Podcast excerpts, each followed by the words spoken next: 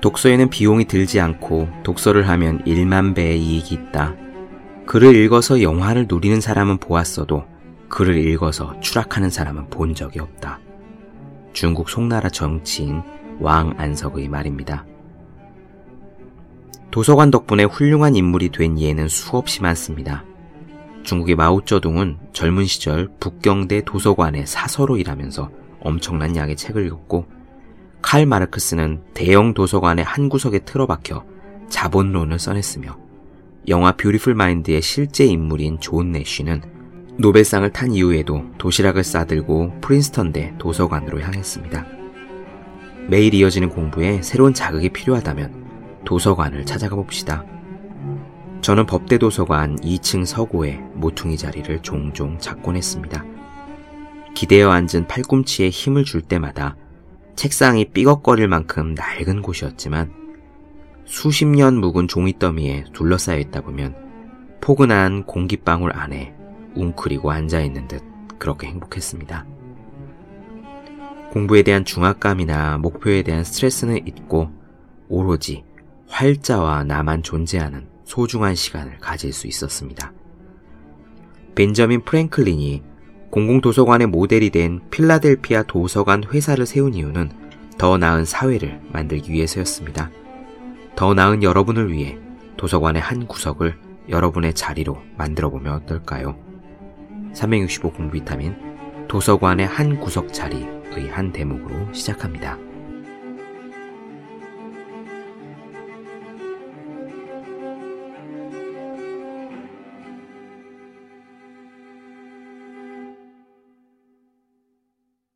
네, 안녕하세요. 본격 공부자극 팟캐스트 서울대는 어떻게 공부하는가 한지호입니다. 저는 오늘 어떤 사람의 공부 방법이라는 주제로 말씀을 나눠보고자 합니다. 이런 말 있죠? 성공은 흔적을 남긴다. 먼저 살아간 분들의 발자취를 손가락으로 짚어가며 우리가 내딛는 걸음걸음마다 지침으로 삼는 이유입니다. 저는 여기 어떤 분의 자서전에 실린 걸음의 흔적을 말씀드리고 싶습니다. 학창시절의 이야기이므로 퍽 익숙한 모습일 겁니다. 공부 비결이라고 할 수도 있고 노력의 과정이라고 볼 수도 있을 거예요.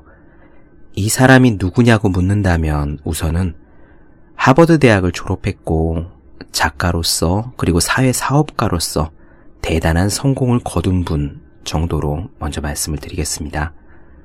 그리고 여러분들은 먼저 제가 말씀드리는 그분의 노력의 과정을 하나하나 따라가면서 여러분 자신의 그것과 비교해 보았으면 합니다.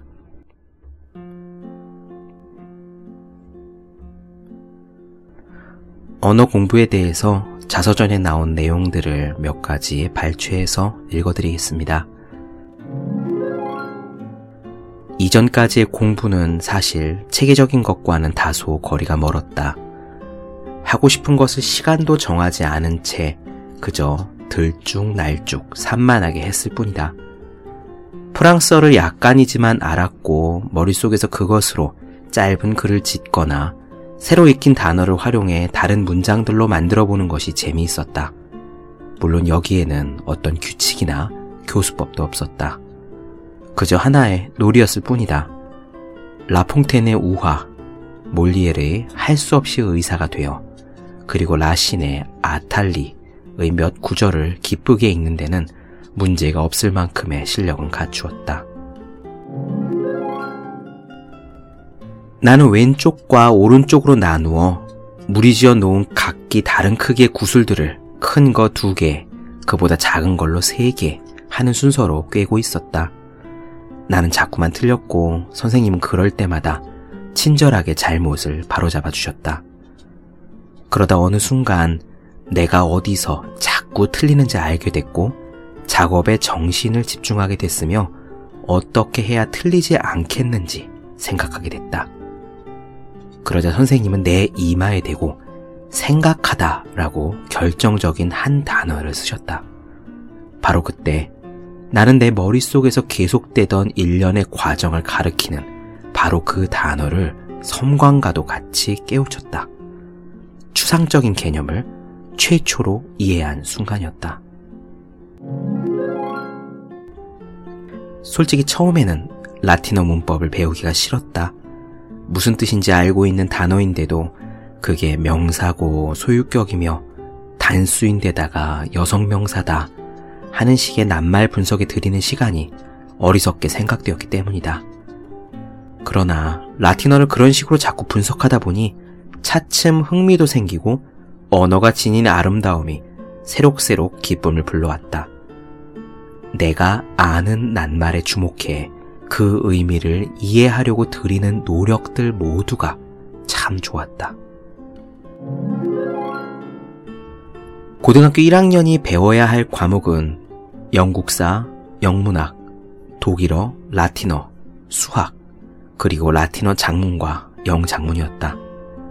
나는 프랑스에서만큼은 이미 좋은 출발을 한 셈이었고, 라틴어라면 6개월간 지도받은 적이 있었다. 게다가 독일어로 말할 것 같으면 가장 친숙한 과목이었다. 나는 대학에 들어가기 위한 시험을 치렀다. 시험은 초급 및 고급 독일어를 비롯해서 프랑스어, 라틴어, 영어, 그리고 그리스와 로마의 역사 과목으로 모두 9시간 동안 치러졌다. 모두 합격했을 뿐만 아니라 독일어와 영어에선 훌륭한 성적을 받기까지 했다. 다음은 독서에 대해서 발췌한 글들입니다. 정말로 진지하게 독서에 입문한 건 보스턴에 갔을 때였다. 날마다 일정 시간 학교 도서관을 이용해도 좋다는 허락을 받아 이 서가에서 저 서가로 종횡무진하며 손에 닿는 책을 마음껏 꺼내 읽었다. 가령 열의 하나밖에 이해하지 못하더라도 또는 한 면 전체에서 두 단어 정도밖에 이해할 수 없더라도 그래도 계속 읽었다. 난 말 하나하나가 그 자체로 내 마음을 사로잡았다. 책을 사랑하게 된 이후 나는 세익스피어를 사랑하지 않은 적이 한순간도 없다. 맥베스가 가장 인상적이었다. 한 번 읽었을 뿐인데도 이야기의 세세한 부분에 이르기까지 고스란히 기억날 뿐만 아니라 잊혀지지 않았다. 오래도록 유령과 마녀가 쫓아오는 꿈을 꾸었다. 나는 너무도 선명하게 맥베스 부인의 희고 작은 손과 피 묻은 비수를 볼 수 있었다. 시 다음으로 내가 좋아하는 것은 역사다. 손에 넣을 수 있는 역사책이란 역사책은 모조리 구해 읽었다.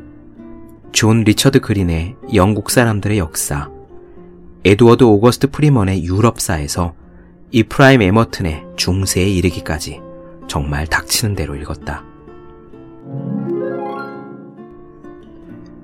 대학에 들어와선 독일어와 프랑스어 문학을 가까이 할 기회가 많아졌다. 독일인은 삶에서뿐만 아니라 문학에서도 아름다움보다는 힘을, 인습보다는 진리를 더 윗자리에 두었다. 그들 삶과 문학에선 살아 꿈틀대는 열정이 쇠망치로 내리치는 것 같은 힘이 느껴진다. 프랑스 작가 중에선 몰리에르와 라신이 좋다.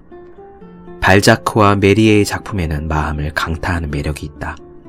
나는 또한 빅토르 위고를 흠모한다. 그는 정말 천재다. 위고와 괴테, 그리고 실러뿐 아니라 위대한 모든 나라의 위대한 모든 시인들이야말로 영혼을 통역해주는 이야기꾼들이다. 다음은 학교 공부에 대해서 발췌한 글들입니다. 나는 수학에는 도무지 소질이 없었다. 이보다 더 나은 표현을 찾을 수 없을 정도로 사실이 그러했다. 그 중에서도 특히 기하학의 도형들은 정말이지 질색이었다. 철사를 구부리고 모서리를 뾰족하게 만드는 등 아무리 입체적으로 그 모양을 전달하려 했다 해도 나는 도형을 이루는 각기 다른 부분들이 서로 어떤 관계에 놓여 있는지를 도저히 파악할 수 없었다. 고등학교에 입학할 당시만 해도 필요하다면 대학 입시를 준비하는데 한 5년쯤 걸리더라도 뭐 어떻겠나 생각했었다. 그러나 1학년 말 내 시험 성적을 보신 선생님들은 2년 남짓 준비하면 충분하겠다고 생각을 바꾸셨다. 대학 생활을 손꼽아 기다리던 시절 내게 대학은 낭만 그 자체였다. 그러나 막상 닥치고 보니 낭만이 다 무엇이더냐? 낭만이 현실로 곤두박질 치는 하루하루 속에서 나는 실제로 해보려 하지 않았다면 결코 알지 못했을 많은 것을 배웠다.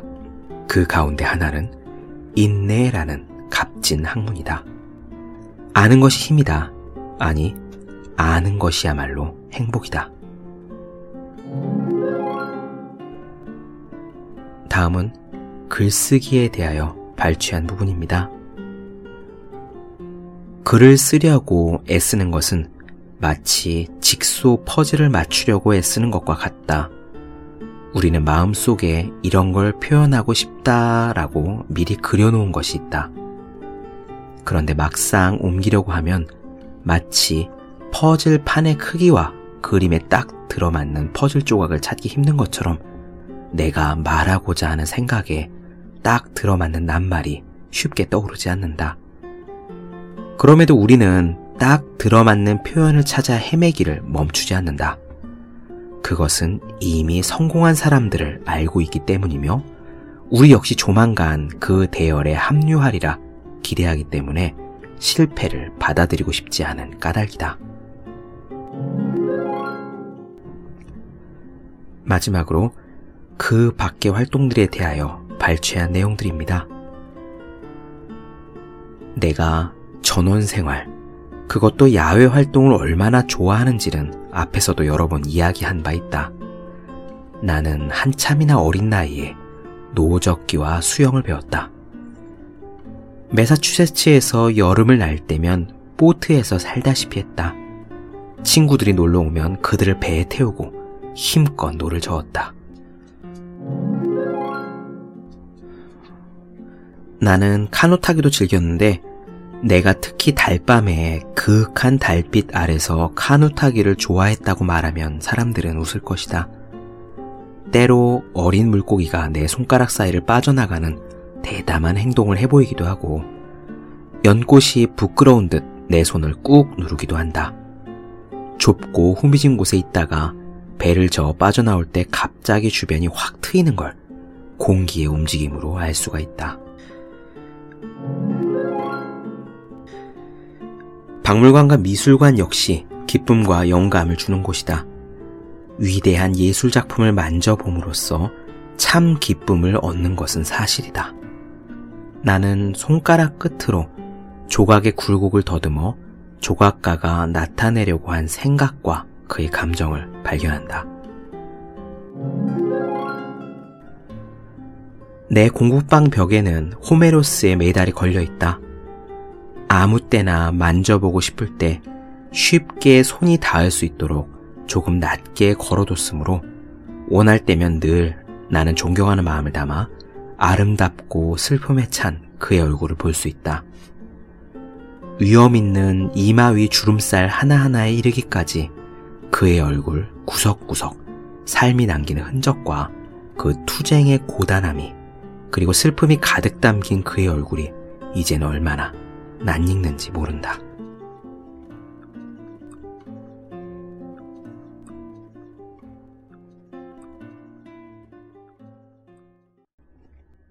옮겨서 적어놓고 보니 제법 많은 양이 되어버렸습니다. 가능한 짧게 요약하고자 했는데도 그렇네요. 원체 제가 책의 밑줄 그은 부분이 그리고 포스트잇을 붙여놓은 부분들이 빼곡하게 다닥다닥 많기 때문입니다.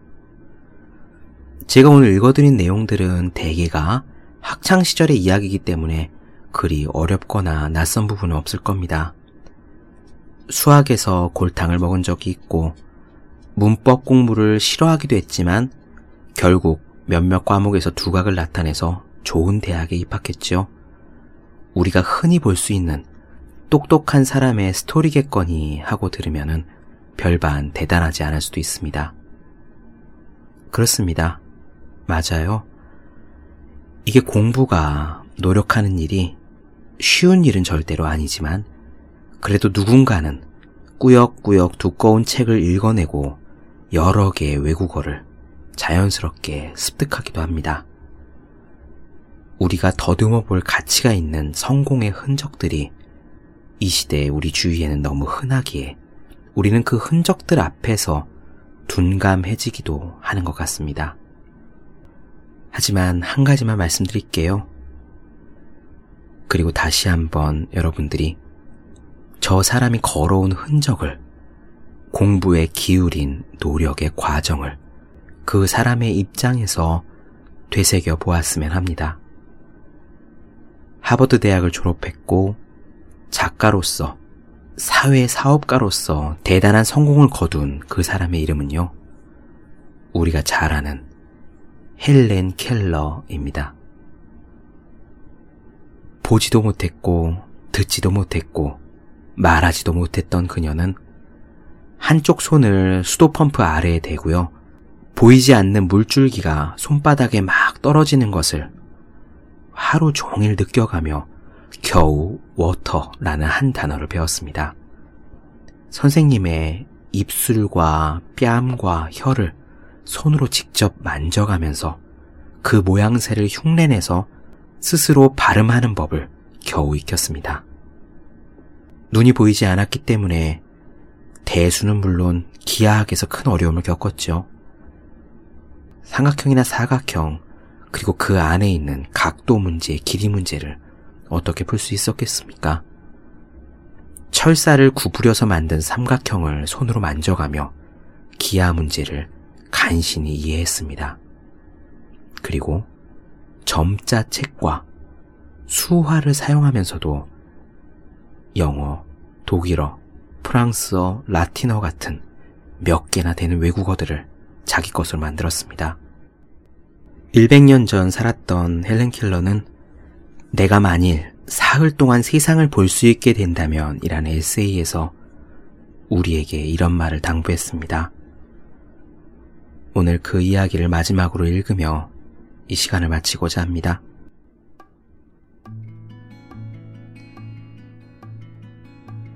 나는 장님이기 때문에 앞이 잘 보이는 사람들에게 한 가지 힌트, 시각이란 선물을 받은 사람들에게 그것을 가장 잘 사용하는 방법을 알려드릴 수 있습니다. 내일 갑자기 장님이 될 사람처럼 여러분의 눈을 사용하십시오. 다른 감각기관에도 똑같은 방법을 적용할 수 있습니다.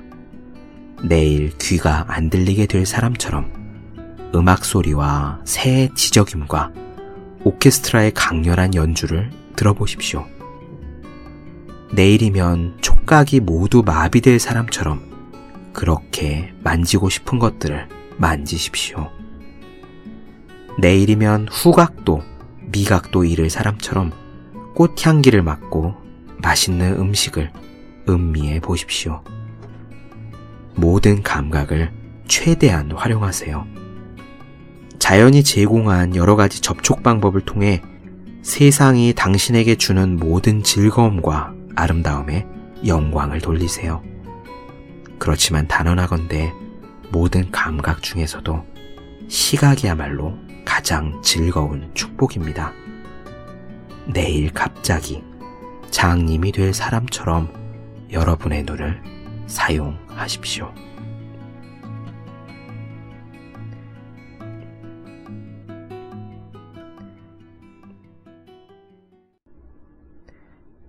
네. 공부자극 팟캐스트 서울대는 어떻게 공부하는가? 오늘은 어떤 사람의 공부 방법, 바로 헬렌 켈러가 공부했던 방법에 대해서 이야기를 나눠보았습니다. 어떻게 들으셨는지 모르겠습니다. 보지도 듣지도 말하지도 못했던 그녀가 보통 사람들이 하는 공부를 그대로 따라가기 위해서 얼마나 노력해야 했는지 헬렌 켈러는요, 레드클리프 대학을 나왔습니다. 하버드 대학교의 부설 여자대학이었고요. 하버드 대학교 졸업과 동등한 자격이 부여되었습니다. 헬렌 켈러의 공부를 되짚어보면서 볼 수도 있고 들을 수도 있고 말할 수도 있는 우리가 어떻게 공부하고 있는지 한 번쯤 생각해 보았으면 좋겠습니다. 네, 오늘 여기까지 하겠습니다. 더 많은 이야기가 궁금하신 분들, 질문사항 있으신 분들은 네이버 블로그 허생의 즐거운 편지를 찾아주시면 되겠습니다. 그리고 여러분이 사랑하는 분들 중에서 매일매일 공부하시는 그분들을 위해서 365 공부 비타민을 선물해 주셨으면 좋을 것 같습니다. 네, 오늘 여기까지 하겠습니다. 다음 시간에 뵐게요. 여러분 모두 열심히 공부하십시오. 저도 열심히 하겠습니다.